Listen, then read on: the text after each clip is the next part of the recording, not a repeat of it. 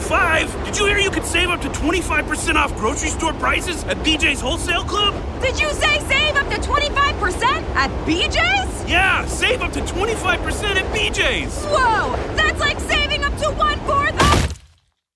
Ugh, that's gonna leave a mark. BJ's. Absurdly simple savings. Shop today. Not a member? Go to bjs.com slash simple savings.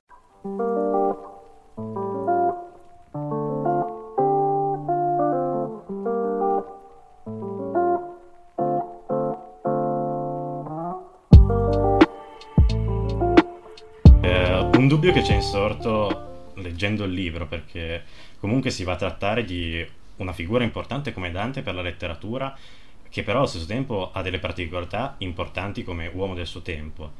Eh, in particolare Dante eh, nel suo ruolo come poeta vede proprio una missione divina e il libro però si concentra principalmente sulla sua vita dal punto di vista di uomo del, eh, che vive a cavallo del 1200-1300. Facendo questa scelta di concentrarsi più sull'aspetto storico, sacrifichiamo qualcosa della vita di Dante, della narrazione della sua vita? Della narrazione della sua vita non direi. Perché se noi avessimo delle informazioni su quando Dante eh, ha scritto cioè, alcune delle sue opere, se noi sapessimo che Dante ha scritto quel certo canto dell'inferno a Bologna e, chi stava vedendo in quelle settimane e quali altre cose stava facendo mentre scriveva il canto, che ne so, di Ulisse, e beh, quello nel libro ci sarebbe, ci mancherebbe. Il problema è che l'opera che Dante ha creato per noi è quasi del tutto svincolata dalla sua vita concreta, quotidiana, eh, con l'unica eccezione della, della vita nuova che è anche più, l'unica veramente autobiografica delle sue opere e che è strettamente legata a vicende della sua biografia. Tutto il resto noi brancoliamo nel buio. Attraverso discussioni molto approfondite si è arrivati ad avere delle teorie e delle probabilità su quando ha scritto il convivio, su quando ha scritto il De Vulgari Eloquenzia, sulla monarchia esistono almeno due teorie completamente opposte e incompatibili, sostenute con grande convinzione da studiosi molto autorevoli, e sulla commedia abbiamo qualche indizio, ecco. Eh, sappiamo che certe cose non può averle scritte prima di una certa data, Sappiamo che già nel 1315 c'era chi diceva ah, c'è, sull'inferno c'è un libro di Dante che ne parla molto. Ecco, eh, allora abbiamo una serie di indicazioni, ma noi non siamo in grado di collegare i momenti della sua esistenza vera, cioè concreta, quotidiana, eh, i momenti della sua lotta politica, i momenti dei suoi conflitti politici, i momenti in cui si è spostato da un luogo all'altro e neanche i momenti dei suoi amori e delle sue paure mh, mm, e dei momenti in cui ha cambiato idea su qualcosa. Noi non siamo in grado di collegarlo concretamente alla produzione delle sue opere. Dante che si siede e scrive qualche terzina della commedia è un'immagine completamente inafferrabile, che noi non siamo in grado di ancorare a niente di concreto. E, e ne consegue tutto questo pezzo della sua vita manca Certo che nella vita di, una, di un intellettuale, di un poeta, di un filosofo, il momento in cui è lì da solo che crea è, è un momento importante. Però io credo che anche il poeta, il filosofo, l'intellettuale sappia che è un momento molto particolare, sospeso, ecco, è un momento in cui la sua vita vera è sospesa.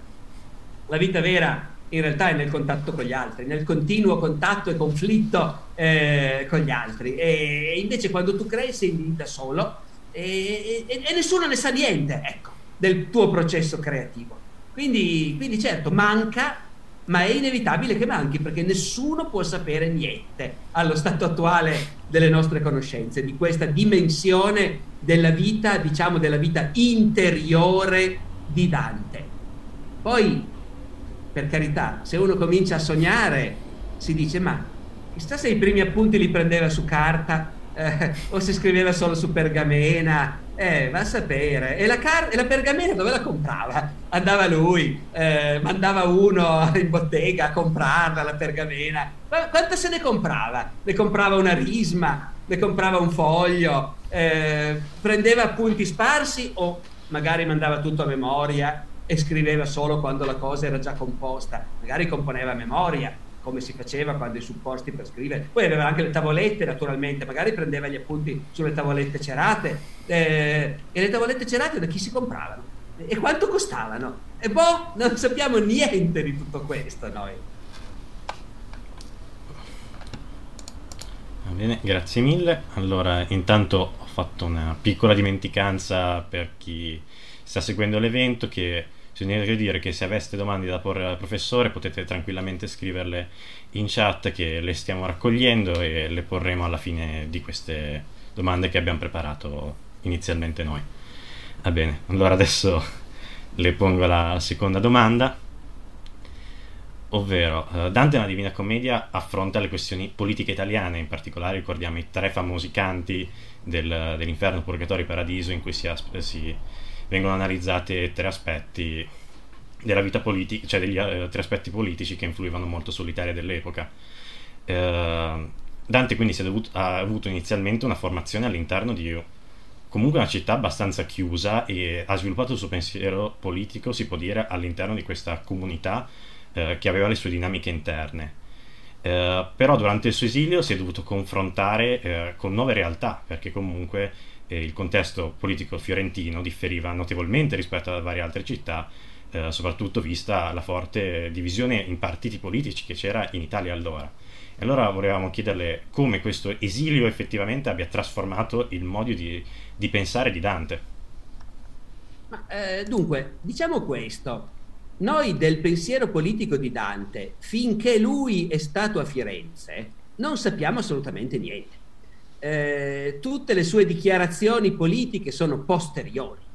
Sono posteriori le cose che scrive nel convivio e ancor più nella monarchia, sono posteriori i suoi manifesti politici, quelle che passano, diciamo, sotto il nome di le epistole di Dante e che sono per lo più appunto manifesti con cui interviene nello scontro politico.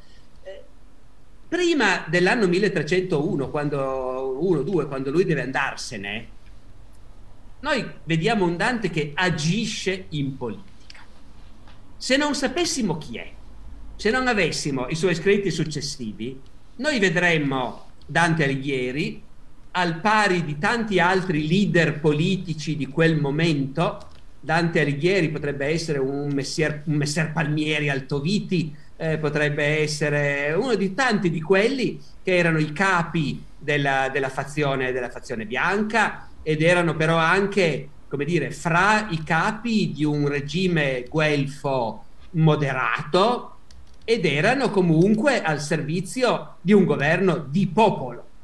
Se noi dovessimo vedere quest'uomo sulla base dei consigli di cui era membro, nei quali è stato cooptato, delle occasioni in cui si è alzato a parlare, delle posizioni politiche che ha difeso finché era lì a Firenze e come dire, era un cittadino fra i tantissimi che facevano politica, perché migliaia di cittadini partecipavano alla gestione politica, però era uno di quel strato abbastanza ristretto che per qualche anno erano continuamente presenti nei consigli, che si alzavano spesso a parlare e che a un certo punto è arrivato all'incarico, come dire, più prestigioso, quello di priore. Allora, vuol dire che Dante apparteneva a quel gruppo di qualche qualche centinaio al massimo di cittadini che costituivano la vera classe politica di Firenze.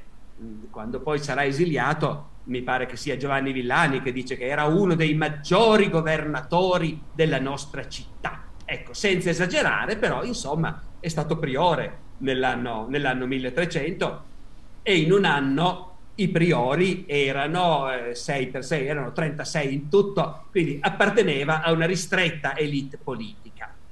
Ma se noi appunto dovessimo giudicare sulla base di quello che gli vediamo fare, noi diremmo, è un uomo del popolo, è un plebeo, fa parte del Consiglio dei Cento e il Consiglio dei Cento rappresenta lo strato dei contribuenti più agiati, questo sì, ma dichiaratamente tratti dal mondo degli imprenditori, artifices dicono, o comunque dei maggiori e più fedeli plebei. Fedeli a cosa? Al regime di popolo. Perché lì c'è un regime di classe, è il regime del popolo. Poi il regime del popolo, il regime degli imprenditori, il regime della gente che sta a bottega e che lavora, il regime dei plebei, è sempre un po' tirato da due parti, cioè siamo più vicini agli interessi anche dei piccoli imprenditori e magari anche degli operai, tutto sommato dei poveri, eh, o siamo più vicini a quei nobili, a quei magnati che non possono far parte del regime di popolo, però, però, tutto sommato con loro siamo disposti ad avere buoni rapporti. Ecco. Eh, allora, vedendo in quali occasioni interviene Dante, a sostegno di quali proposte si alza a parlare, e, e beh, e senza dubbio lui è per questa interpretazione moderata. E va bene. È un regime di popolo, ma lui è di quelli che vogliono un regime moderato, ehm, che non troppo ostile verso le grandi famiglie magnatizie, diciamo così. È una persona agiata, appunto siede almeno due volte nel Consiglio dei Cento, il che vuol dire che aveva un certo imponibile fiscale di base abbastanza elevato, perché per entrare in quel Consiglio c'era quella condizione. Quindi è un cittadino agiato, del resto possiede almeno due poderi, più varie altre case e beni immobili, quindi vive di rendita, fa politica servendo un governo guelfo, un governo di popolo, Mm, moderato, ecco, non estremista, non troppo di sinistra, diremmo noi oggi, ecco. Però un regime di popolo, di un comune, dove governano gli imprenditori. Poi quest'uomo, quando è in esilio e comincia a scrivere, scrive il convivio e dice io questo mio libro lo scrivo per invitare a pranzo, perché il convivio è quello, invito a pranzo della gente a cui voglio insegnare delle cose. Perché c'è tanta gente che non sa il latino e quindi gli mancano proprio le basi dell'etica, della morale, della politica, però è gente che merita di sapere queste cose. E io gliele voglio raccontare parlando in volgare, li invito a pranzo e a chi mi rivolgo? Ai principi e ai nobili, eh, ai gran signori, eh, ai cavalieri, maschi e femmine. Eh, eh non certo a quelli che stanno a bottega tutto il giorno, perché quelli che lavorano tutto il giorno, cosa vuoi che capiscano? Con loro è inutile parlare di cose importanti, non capiscono niente. Chi per tutta la vita si è dedicato agli affari non è in grado di capire nient'altro. E già questo, uno dice, all'anima del plebeo, del, del, servitore del regime di popolo, che poi ci fa sapere che lui in realtà in cuor suo pensa che il popolo è fatto di imbecilli che pensano solo agli affari e con cui è inutile discorrere di politica o di etica, eccetera. E, e poi scrive la monarchia e nella monarchia dice l'unico regime possibile per l'Italia e per la cristianità è la monarchia, è l'impero, Cesare. Cesare deve governare non tutta questa roba, i comuni, tutti questi governi ridicoli che pretendono, che non rappresentano niente. Ecco, lui lo dice nella monarchia. I governi comunali non rappresentano niente, rappresentano solo dei gruppi di interesse. All'anima di quello che è stato per 35 anni cittadino di un comune e anzi importante governante di un comune. Della monarchia delegittima totalmente i comuni. Dopodiché uomo del popolo, plebeo, ancorché ricco, perché è una famiglia di arricchiti, perché il papà e il nonno hanno fatto abbastanza soldi, non tanti, ma abbastanza per vivere, insomma, ecco. Poi nella commedia dice, ah, tutta questa gente che ha fatto i soldi troppo in fretta, la gente nuova e i subiti guadagni, che schifo, eh, com'era meglio Firenze quando non c'erano tutti questi immigrati che si mettevano negli affari e si arricchivano, come succede adesso. In altre parole, Potrebbe sembrare che io abbia fatto una caricatura, ma non ho fatto una caricatura, ho proprio detto quello che lui scrive testualmente. E quindi c'è un abisso tra quello che potremmo immaginarci delle idee politiche di Dante finché stava a Firenze e quello che sappiamo delle idee politiche di Dante quando è in esilio. Dopodiché io mi sono fatto un'idea che può essere giusta o sbagliata, ma mi sono fatto l'idea che in realtà Dante un po' queste cose magari le pensava già prima. Però prima il suo orizzonte era Firenze, lui viveva lì e non gli è mai venuto in mente che avrebbero potuto mandarlo via. Lui viveva lì, la sua vita era lì, lui aveva intenzione di fare politica e lì senza dubbio con le migliori intenzioni e io sono convinto che lui pensava di fare politica appunto per promuovere l'interesse pubblico, la concordia, fini superiori in un mondo dove erano tutti corrotti fino al midollo, dove i partiti pensavano solo all'interesse privato e lui invece davvero si è messo in politica dicendo bisogna che anche che anche i filosofi, anche quelli che sanno ragionare sulle cose, facciano politica e cerchino di tenere un po' in piedi la baracca. Ecco, sono sicuro che lui pensava a questo. Però sta di fatto che quindi avrà dovuto accettare dei compromessi. Io non credo che lui si sentisse un plebeo, neanche quando stava a Firenze. Eh, però quando stava a Firenze non era l'ambiente giusto per dire il trisnonno cacciaguida ero cavaliere e io sono nobile, perché quella era una città dove se avevi i cavalieri in famiglia ti cacciavano dal governo, non ti lasciavano fare politica. E quindi lui avrà dovuto in qualche modo ingoiare la sua sensazione di essere un aristocratico, di appartenere a un'elite, come i suoi amici, che erano tutti magnati, membri di quelle grandi famiglie che non potevano fare politica non almeno nelle istituzioni, ecco, poi le facevano lo stesso con le fazioni, con la violenza, però non, Guido Cavalcanti, il suo migliore amico, non avrebbe potuto diventare priore, era figlio di un cavaliere, e Forese Donati con cui scambiava i sonetti, non avrebbe potuto fare politica in quel modo lì. Io sono convinto che Dante ha dovuto, come dire, accettare che se vuoi fare politica in questo mondo devi accettare le regole e le regole sono che comanda il popolo eh, ed è così e tu cerchi di fare del tuo meglio. Io, nessuno di noi saprà mai se ci credeva davvero, se si è autoingannato o se era tranquillo invece, non vedeva la contraddizione. E quello che è certo è che quando poi lo cacciano via comincia a dire cose incompatibili con quello che sarebbe stato il suo ruolo di esponente di un governo comunale guelfo e per di più di un governo comunale popolare. Va bene. Allora, visto che lei ha nominato appunto Cacciaguida, l'avo di Dante, mi collegherei direttamente a una domanda su, quella, su quel tema.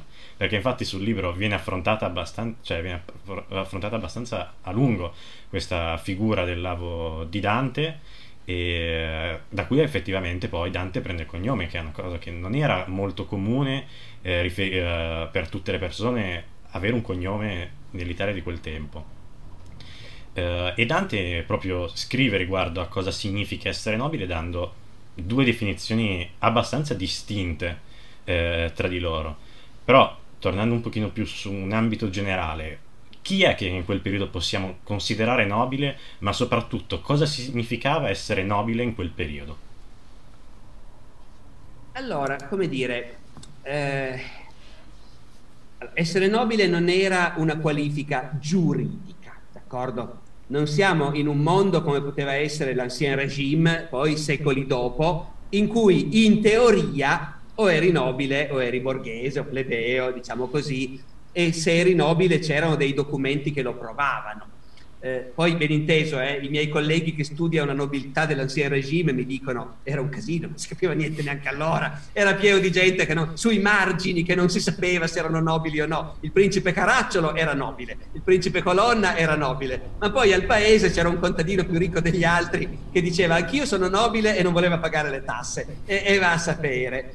Però comunque nel mondo moderno c'erano ogni tanto delle inchieste in cui si faceva la verifica voi siete, pretendete l'esenzione delle tasse perché siete nobili, come fate a dimostrarlo? Ecco, nel Medioevo non c'è niente del genere e non ci sono privilegi legati al fatto che sei di famiglia nobile. Essere di famiglia nobile è un privilegio perché vuol dire che la tua famiglia è ricca, potente, importante, ammirata, prestigiosa e tendenzialmente da un po' di tempo. Ecco.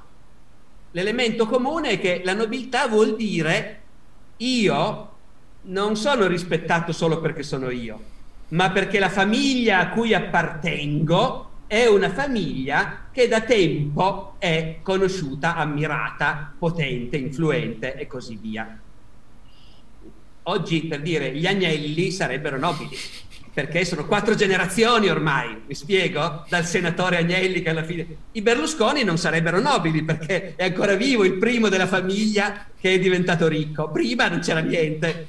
mi spiego, funzionava così, grosso modo. Poi però c'era qualcosa che rendeva visibile a tutti il fatto di essere nobili, e cioè c'era uno stile di vita. Essere nobili significava essere capaci di fare la guerra, significava avere familiarità con i cavalli, con le armi, investire molto tempo nel saper andare a cavallo e saper combattere a cavallo, e investire molti soldi nei cavalli da guerra che costavano un'ira di Dio, nelle armi, nelle armature, nell'equipaggiamento e anche vestirsi in un certo modo, con un certo sfarzo e abitare in edifici fortificati, se sei in città, la torre. Ora, nessuna legge impediva a uno che aveva fatto i soldi di comprarsi i cavalli e le armi e di costruirsi la torre. Però per un po', finché tutti si ricordavano che era lui che aveva fatto i soldi e costruito la torre, la gente li ammirava in quanto gente ricca e potente, ma non nobili. È la situazione dei cerchi, che sono i capi della fazione bianca. No? I cronisti dell'epoca, Dino Compagni, Giovanni Villani, lo dicono tutti chiarissimo. Sono magnati e eh, sono grandi, perché tutti quelli che sono abituati appunto ad avere il figlio cavaliere, e anzi molti cavalieri in famiglia, e seguaci armati, torri, in campagna possedimenti, castelli, contadini che gli ubbidiscono. Però i cerchi sanno tutti che i soldi li hanno fatti da poco col commercio e quindi sono gente di basso stato, gran ricchi ma di basso stato. Eh, e invece chi può dire mio nonno, mio bisnonno, mio trisnonno, allora quelli lì sono i nobili. Quindi come capite è una questione estremamente fluida. In questo contesto, a livello culturale, si aggiunge il fatto che da sempre, cioè fin dall'antichità, c'era un tema molto amato dai poeti, dai moralisti, dai filosofi, ed era il tema della vera nobiltà, a cui anche Dante si appassiona a un certo punto, no? E il tema per cui tu dici che sei nobile perché sei di una famiglia potente da tanto tempo, dice ma non farmi ridere, essere nobili vuol dire essere virtuosi, comportarsi generosamente, dipende tutto da te, non vuol dire niente, gli antenati non servono a nulla. Dante, finché abita a Firenze, lui è figlio di una famiglia, appunto gli Alighieri, che per carità, come notava giustamente lei, già il fatto di avere un cognome vuol dire che sei qualcuno, perché la gente comune in quel mondo dove continuamente arriva gente dalla campagna, immigrati che nessuno conosce, nessuno sa chi sono, e la città è piena di povera gente, garzoni, operai, artigiani, che nessuno li conosce, tranne i loro vicini di casa.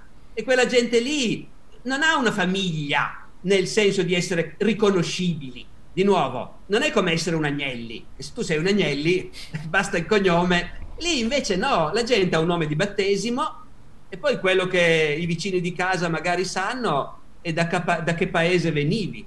Quello lì chi è? Leonardo. Ah, ma quale? Eh, quello da Vinci, Leonardo da Vinci. Ecco, basta. È un poveretto qualunque che viene da quel paesino di montagna.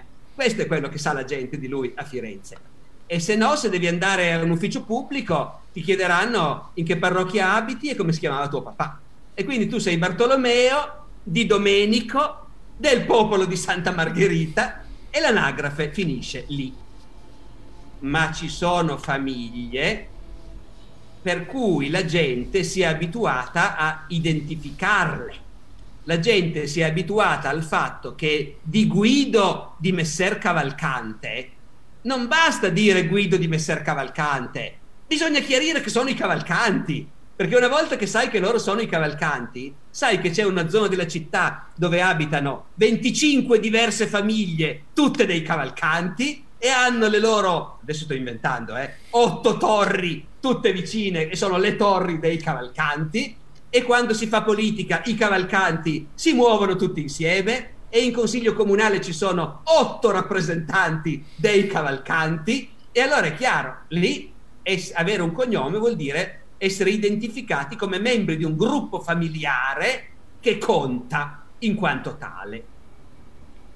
E quella è una cosa che si acquisisce col tempo, perché tu puoi essere appunto alighiero di cacciaguida e rimarrai per tutta la vita alighiero di cacciaguida. e poi hai un figlio, Bellincione, e lui sarà Bellincione di Alighiero, come qualunque altro poveraccio. Ma nel momento in cui uno dice invece Bellincione degli Alighieri, vuol dire che si è abituato all'idea che lui, i suoi figli, i cugini, sono un gruppo che in città conta qualcosa, diciamo. Quindi Dante appartiene a questo tipo di situazione, una famiglia che non è nobile perché non ha degli antenati che sono stati consoli del comune o cose del genere, e non è nobile perché il papà stava a bottega, prestava soldi, faceva affarucci e così via, e Forese Donati lo sfotte nei sonetti che si scambiano nella loro canzone, il papà era uno che trafficava quei soldi, schifezza, ecco. Dante si vergognava anche un po' probabilmente. Però al tempo stesso cominciano a essere numerosi questi fratelli alighieri, cominciano ad avere dei soldi, si sono fatti delle belle case in un bel quartiere e, e alla fine la gente, se uno dice gli alighieri, ecco qualcuno dirà ancora gli alighieri chi? Eh, come avrebbe detto probabilmente Farinata. E invece Dante si può inventare, siccome Farinata è morto, si può inventare che quando Farinata lo vede arrivare all'inferno e giustamente Farinata è della famiglia più nobile di Firenze, gli Uberti, che si vantano di discendere da Catilina addirittura. E quindi Farinata ovviamente, come fa un nobile, quando vede questo che arriva, non gli chiede tu chi sei, gli chiede tu come nasci, chi sono i tuoi antenati, chi fuorli maggior tui.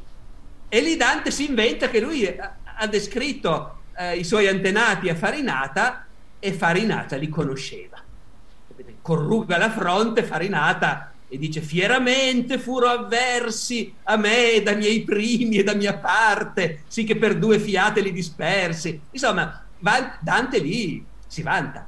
Se io avessi menzionato i miei antenati a Farinata, Farinata li conosceva.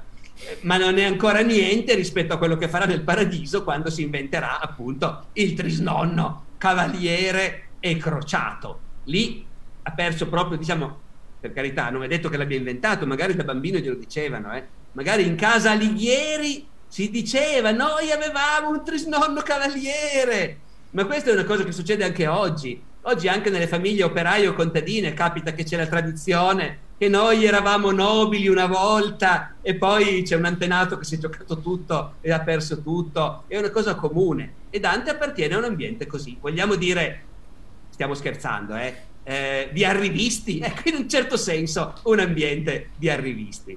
Leftovers. Or the DMV. Number 97. Or house cleaning. Or Chumba Casino always brings the fun. Play over a hundred different games online for free from anywhere. You could redeem some serious prizes. Chumba. ChumbaCasino.com. Live the Chumba life. No purchase necessary. Void where prohibited by law. 18 plus terms and conditions apply. See website for details. With the Lucky Land slots, you can get lucky just about anywhere. This is your captain speaking. Uh, we've got clear runway and the weather's fine, but we're just going to circle up here a while and uh, get lucky. No, no, nothing like that. It's just these cash prizes add up quick. So I suggest you sit back, keep your tray table upright, and start getting lucky. Play for free at LuckyLandSlots.com. Are you feeling lucky? No purchase necessary. Void where prohibited by law. 18 plus terms and conditions apply. See website for details. Va bene, allora adesso le chiederei, eh, parlando di Dante, eh, non si può non, non pensare alla tematica amorosa nella sua vita. E in questo caso abbiamo proprio due donne che, per la concezione dell'amore che poteva avere Dante, stanno agli antipodi, Beatrice e Gemma, una che rappresenta il, l'amore da un punto di vista uh, dell'amor cortese, mentre l'altra invece rappresenta quello che effettivamente possiamo considerare un matrimonio politico. E Dante in mezzo a questi due poli, uh, questi due poli come si posiziona e, e come ha a che fare con questa realtà? Dante in realtà si posiziona come si posizionavano un po' tutti eh, la cosa eccezionale è quello che poi lui fa del suo amore per Beatrice, cioè il fatto che l'amore per Beatrice si traduce prima in un flusso di poesia e poi nella vita nuova e poi nella commedia naturalmente. Però di per sé questo tipo di situazione mm, io credo che fosse abbastanza comune e, e riflette una cosa che a pensarci deve essere stato uno dei grossi problemi della vita collettiva, non solo nel Medioevo, eh, ma anche prima, anche nell'antichità e, e, fino a tempi abbastanza recenti, cioè questa sorta di, di dissociazione, per cui gli esseri umani hanno sempre saputo perfettamente cos'è l'amore, cosa vuol dire innamorarsi, meglio ancora, ecco. L'amore nel senso di innamorarsi di qualcuno e desiderare qualcuno, anche proprio fisicamente. Questa è una sensazione, una pulsione che accompagna l'umanità da sempre. Dopodiché, però, al tempo stesso, in tutte le società che noi conosciamo fino al XVIII-XIX secolo, questa cosa non c'entra granché col matrimonio. Perché il matrimonio invece è un accordo tra famiglie, è un accordo di interesse, è una cosa molto simile al fatto di firmare un contratto di lavoro è una cosa che serve a sistemare due persone, un uomo e una donna, che a quel punto hanno una loro identità sociale ben riconosciuta, possono fare dei figli e quindi proseguire la famiglia, obiettivo che era importantissimo agli occhi della gente del passato, vivono insieme, mettono su casa, hanno una situazione sociale che non è più quella della ragazza non sposata che invecchiando diventa una zitella compatita da tutti, ma anche dell'uomo non sposato che non si sposa perché non ha i mezzi, fa il garzone, fa il servo eh, e non si sposerà mai, poveraccio. Ecco, no? ecco, invece sposarsi è un risultato in sé, significa aver fatto qualcosa di importante nella vita e aver instradato la propria vita su un binario solido.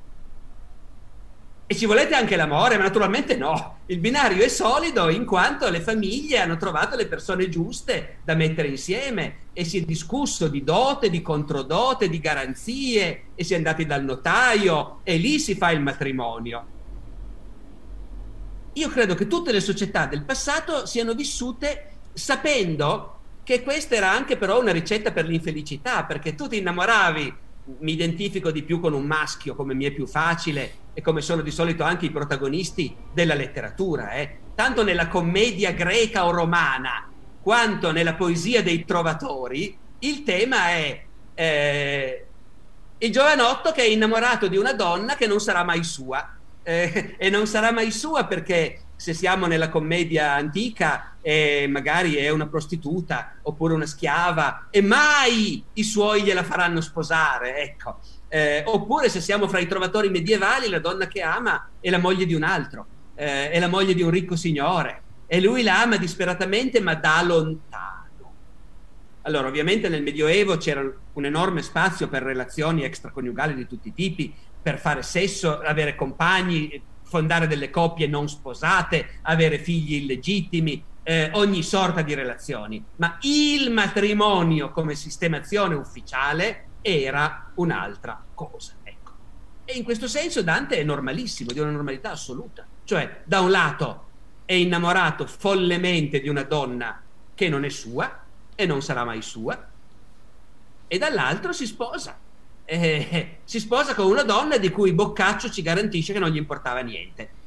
Noi questo non lo sappiamo con certezza perché Boccaccio era un maligno e quindi potrebbe anche essersela inventata questa cosa. Quello che noi sappiamo è che Gemma e Dante hanno avuto almeno cinque figli, ok? Perché noi conosciamo tre maschi e due femmine sopravvi- diventati adulti, ecco.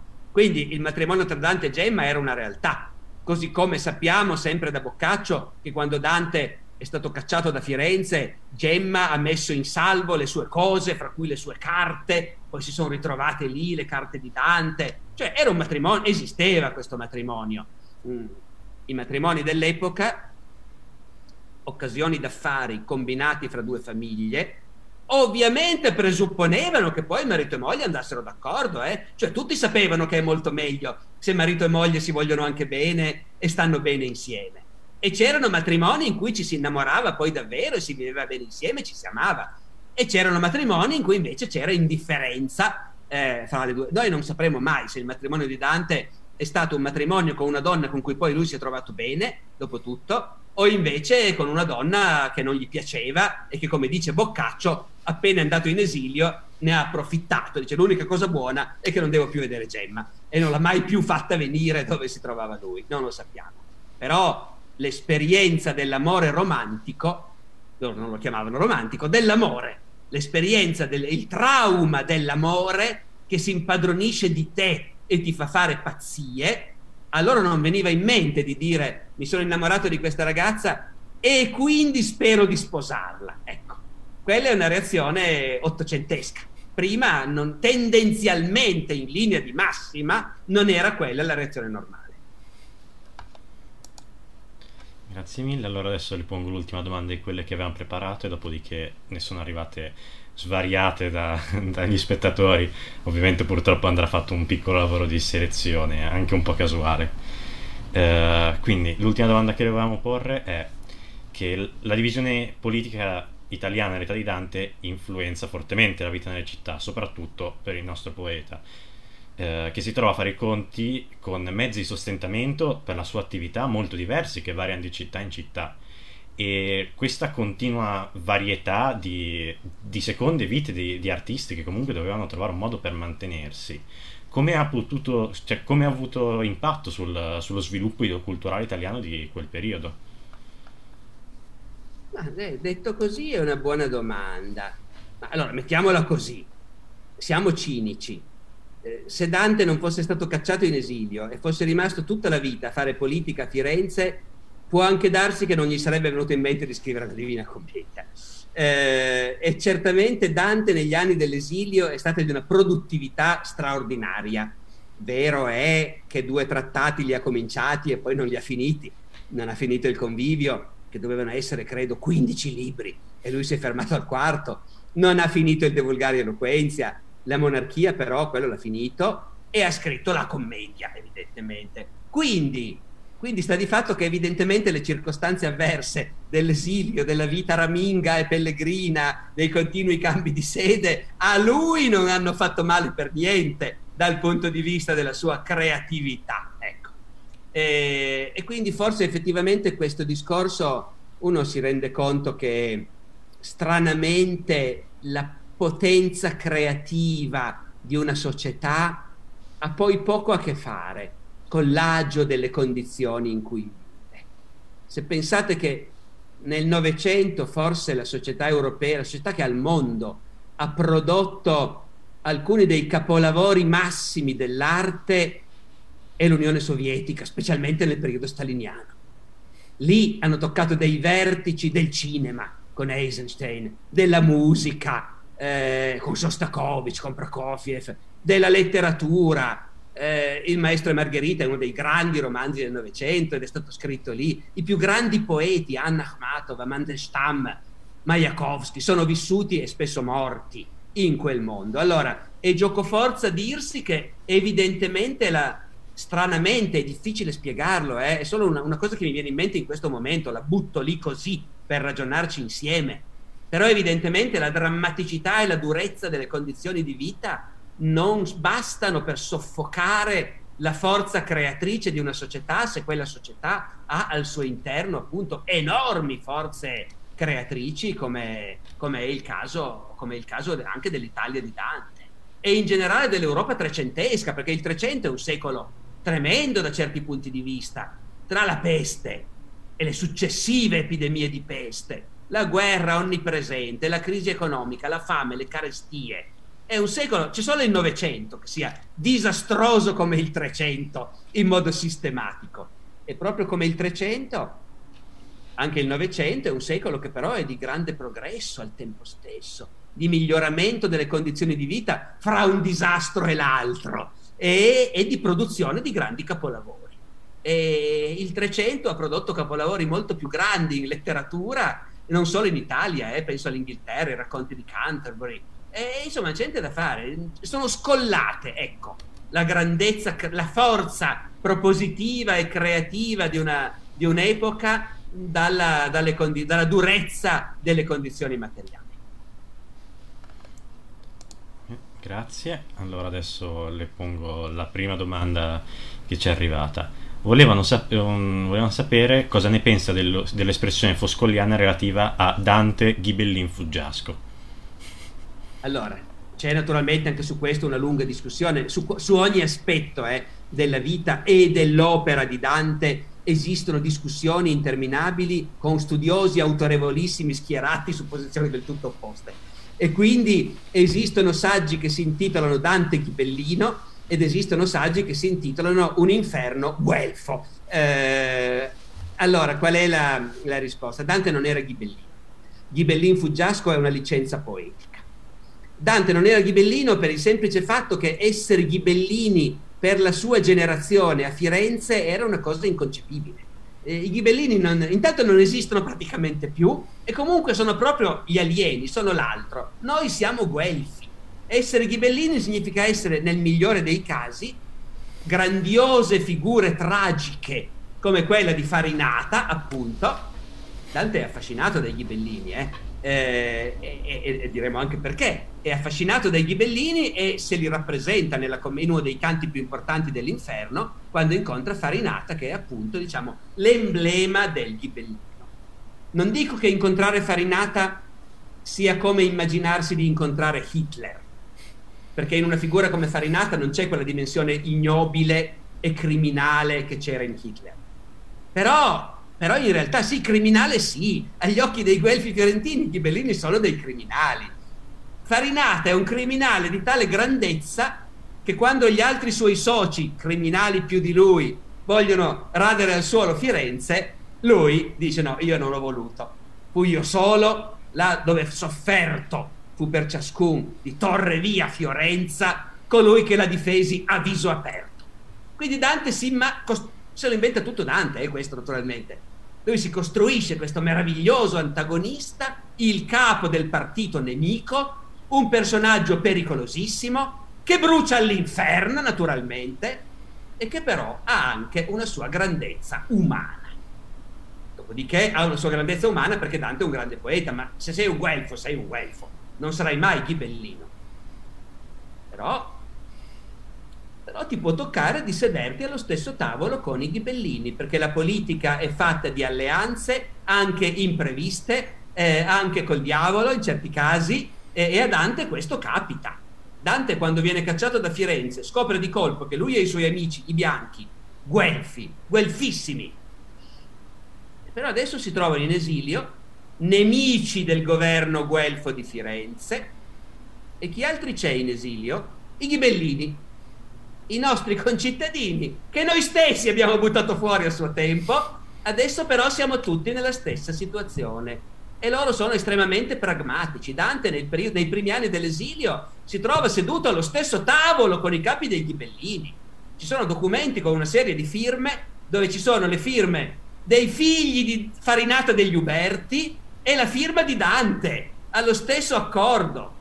Quindi è chiaro, lui con i ghibellini ha fatto dei compromessi e un'alleanza che però non è durata, perché loro nei primissimi anni speravano tutti insieme di rovesciare il governo a Firenze, di tornarci con la forza.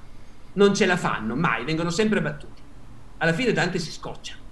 Alla fine Dante decide che quelli sono una manica di incompetenti e a sentire lui, perché lo scrive, lo fa dire a cacciaguida, loro si convincono che lui è un pericoloso pasticcione e quindi bisogna toglierselo dai piedi e anzi vorrebbero fargli la pelle, già che ci sono. Gli altri pensano a lui un po' come un pasticcione e un po' come un traditore. Morale, rottura completa. Lui fa parte per se stesso e a quel punto non è più appunto, in nessun modo sospettabile di simpatie per i ghibellini. Rimane guelfo perché quella è l'unica cosa che si può essere per un fiorentino della sua generazione poi ben inteso, anche lì noi dobbiamo stare attenti, le ideologie ci sono. Essere guelfi vuol dire il Papa, mentre essere ghibellini vuol dire l'imperatore. Sì, però attenzione, tutti sanno che l'ideale sarebbe che il Papa e l'imperatore andassero d'accordo. Su quello si fondava la società cristiana. Poi ci sono quelli che dicono, eh sì, ma gli imperatori invece adesso hanno sbagliato strada e ci sono quelli che dicono no, non è vero, gli imperatori sono ancora quelli che potrebbero salvarci. Dante sicuramente scrive un trattato alla monarchia che potrebbe sembrare scritto da un ghibellino, appunto perché dice la salvezza è l'imperatore. Però l'imperatore in quel momento è benedetto dal Papa, eh? L'imperatore in quel momento ha ricucito l'alleanza con il Papa Enrico VII viene in Italia con la benedizione di Papa Clemente V da Avignone. E quindi io penso, è una questione controversa, eh, ma io personalmente penso che un guelfo, guelfissimo, poteva benissimo scrivere la monarchia dicendo in questo momento la salvezza può venire dall'imperatore. Grazie mille. Allora, eh, ci, eh, le chiedono qual è la cosa che più vorrebbe sapere su Dante ma che non risulta dalle fonti? Mm. Allora, ah, eh, scusate solo un secondo, prego, prego. Buongiorno, sto facendo un'intervista online, sì, pure lì, grazie mille, grazie. Allora, dunque, facciamo una premessa. Eh, su Dante sappiamo moltissime cose, direi di più che su quasi tutti i suoi contemporanei. Uno dei motivi per cui io ho fatto molto volentieri questo lavoro, ho scritto questo libro con grande piacere, era proprio la sfida di dire prendiamo un uomo vissuto fra 200 e 300 e vediamo quante cose possiamo sapere di lui, sia avvenimenti specifici, quel giorno ha combattuto in quella battaglia, sua figlia si chiamava così ed è diventata monaca in quel monastero, sia anche proprio eh, una certa conoscenza dei suoi procedimenti mentali, della sua interiorità, di quello che provava e sentiva. Da questo punto di vista Dante è meravigliosamente documentato. Il che non toglie che se invece uno dice è uno dei più grandi poeti di tutti i tempi, sappiamo cosa ha fatto nell'anno 1307? No, non abbiamo la minima idea. Ma almeno dov'era? No! E l'anno prima? Zero, niente. E l'anno dopo sappiamo dove... No, non ne sappiamo nulla. Allora, uno si accorge che ci sono delle lacune gigantesche in realtà dal punto di vista fattuale eh, su quello che lui ha fatto, specialmente durante l'esilio, perché finché era a Firenze lasciava più tracce nella documentazione, appunto, attraverso la sua attività politica. Quindi, quindi ci sono mille cose che si potrebbero chiedere a Dante.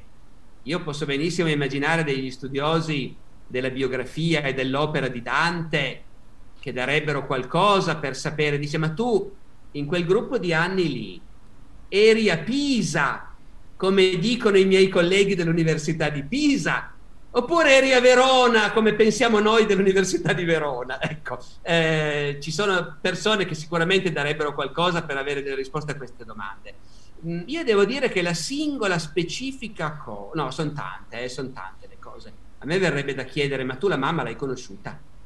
Perché noi la mamma non la conosciamo, sappiamo che si chiamava Bella, Monna Bella, ma abbiamo un unico documento che la menziona ed è un documento che ha a che fare con la restituzione della sua dote 40 anni dopo. Lei è già morta e sepolta, non sappiamo neanche di che famiglia era, lui non ne parla mai.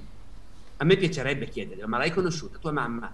O magari è morta quando sei nato tu, perché le donne morivano di parto facilmente e noi sappiamo che il papà si è risposato.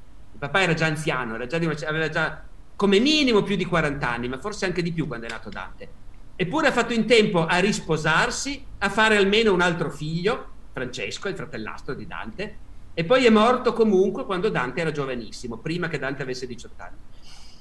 Quindi il sospetto che la mamma sia morta quando Dante era appena nata, nato, magari morta di parto, ecco, quando è nato lui, succedeva. Forse quella è la cosa più struggente che mi verrebbe voglia di chiedere. D'altra parte, risolvere il problema di quando si è sposato, quello è da un punto di vista così meno, meno interiore, ma proprio come dato di fatto, perché noi sul matrimonio di Dante e Gemma non abbiamo il contratto di matrimonio, però abbiamo un documento anche lì fatto molto più tardi, quando Dante era già morto. E i suoi beni erano ancora sotto sequestro. E Gemma, vedova, aveva diritto a farsi versare una rendita dai beni confiscati al marito, perché quei beni incorporavano anche la sua dote, che era la sua unica garanzia di sopravvivenza. E quindi an- quando il governo, il regime fiorentino confiscava i beni di un ribelle, però i diritti della moglie sulla sua dote, nessuno si sarebbe sognato di toccarli. Sarebbe andato il mondo a, capo- a come dire, si sarebbe capovolto il mondo se avessero dovuto andare a toccare i diritti delle vedove. Quindi Gemma riscuote una piccola rendita e per farlo deve presentare una dichiarazione dove dice quando è che si è sposata. E in questa dichiarazione, fatta molti anni dopo, che noi abbiamo solo nella copia fatta da un notaio che l'ha copiata da un'altra copia, c'è un anno impossibile, 1277-78, cioè quando Dante era bambino, quando Dante aveva 12 anni. E non è una promessa di matrimonio tra bambini come si poteva fare, quando saranno grandi li facciamo sposare. No, no, è proprio l'atto di celebrazione del matrimonio, l'anello, la dote. Allora io forse in realtà alla fine chiederei anche quello a Dante, cioè com'è? Si sono sbagliati i notai, vero? Dimmi di sì, dimmi che hanno sbagliato, hanno dimenticato vent'anni e tu ti sei sposato a 30 anni come facevano tutti. Se invece davvero ti sei sposato a 12 anni, fammi capire perché, cosa è passato in mente ai tuoi parenti, cosa diavolo ha voluto dire, perché è una cosa che proprio non siamo in grado di capire. Grazie, allora adesso le pongo un'ultima domanda, visto che il tempo a disposizione ormai è finito. Eh, le volevo chiedere quanto può essere attuale tut- eh, al giorno d'oggi studiare Dante e conoscere la sua vita in, in così profondamente.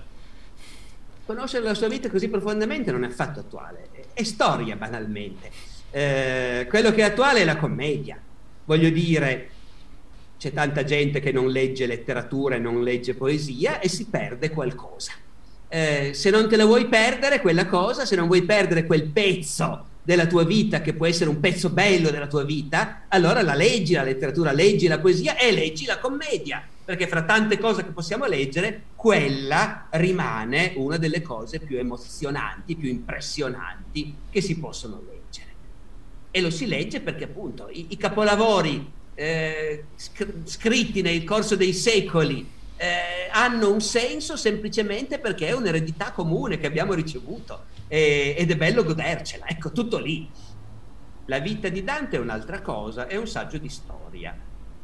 Ora, la storia c'è chi la considera una cosa noiosissima e c'è chi la considera una cosa molto divertente, c'è chi ama consumarla sotto forma di romanzo storico oppure di serie di Netflix eh, e c'è chi ama consumarla sotto forma di libri di storia e al consumo, la vita di Dante offre la materia per un libro di storia fantastico, al di là del fatto che questo libro l'ho scritto io, ma chiunque l'avesse scritto, la vita di Dante è un argomento fantastico perché appunto è un uomo del suo tempo, immerso nel suo tempo, che ha fatto la guerra, che ha fatto la politica, che ha fatto l'amore, eh, come si usava farlo al suo tempo e seguire la sua vita significa immergerci in quell'epoca. E, per me che faccio lo storico è una delle cose più emozionanti e divertenti che ci siano, immergersi nel passato, ecco, attraverso la ricerca storica e attraverso i libri di storia. Ma io non la chiamerei attualità. L'attualità è quella complessiva della storia, non specifica di questo libro. L'attualità della storia consiste nel fatto che una società che per ipotesi smettesse di studiare la storia eh, perderebbe un pezzo, semplicemente perderebbe un pezzo della sua identità, ma lasciamo anche stare l'identità, perderebbe un pezzo del, del, senso dello stare al mondo, ecco, perché stare al mondo senza sapere, senza ricordarci cosa è successo ieri, eh, vuol dire stare al mondo meno bene, semplicemente. Quindi è ovvio che la storia è di attualità perché è uno degli strumenti che, che sono alla base della convivenza umana, la conoscenza del passato comune. Dopodiché nessun libro di storia è irrinunciabile, meno che mai questo. Ecco. Vabbè, allora adesso direi che possiamo concludere. La ringraziamo nuovamente di aver preso parte a questo evento. È stato un piacere, grazie a voi. Leftovers or the DMV or house cleaning. Chumba Casino always brings the fun. Play over a hundred different games online for free from anywhere. You could redeem some serious prizes. Chumba. ChumbaCasino.com. Live the Chumba life. No purchase necessary. Void where prohibited by law. T plus terms and conditions apply. See website for details.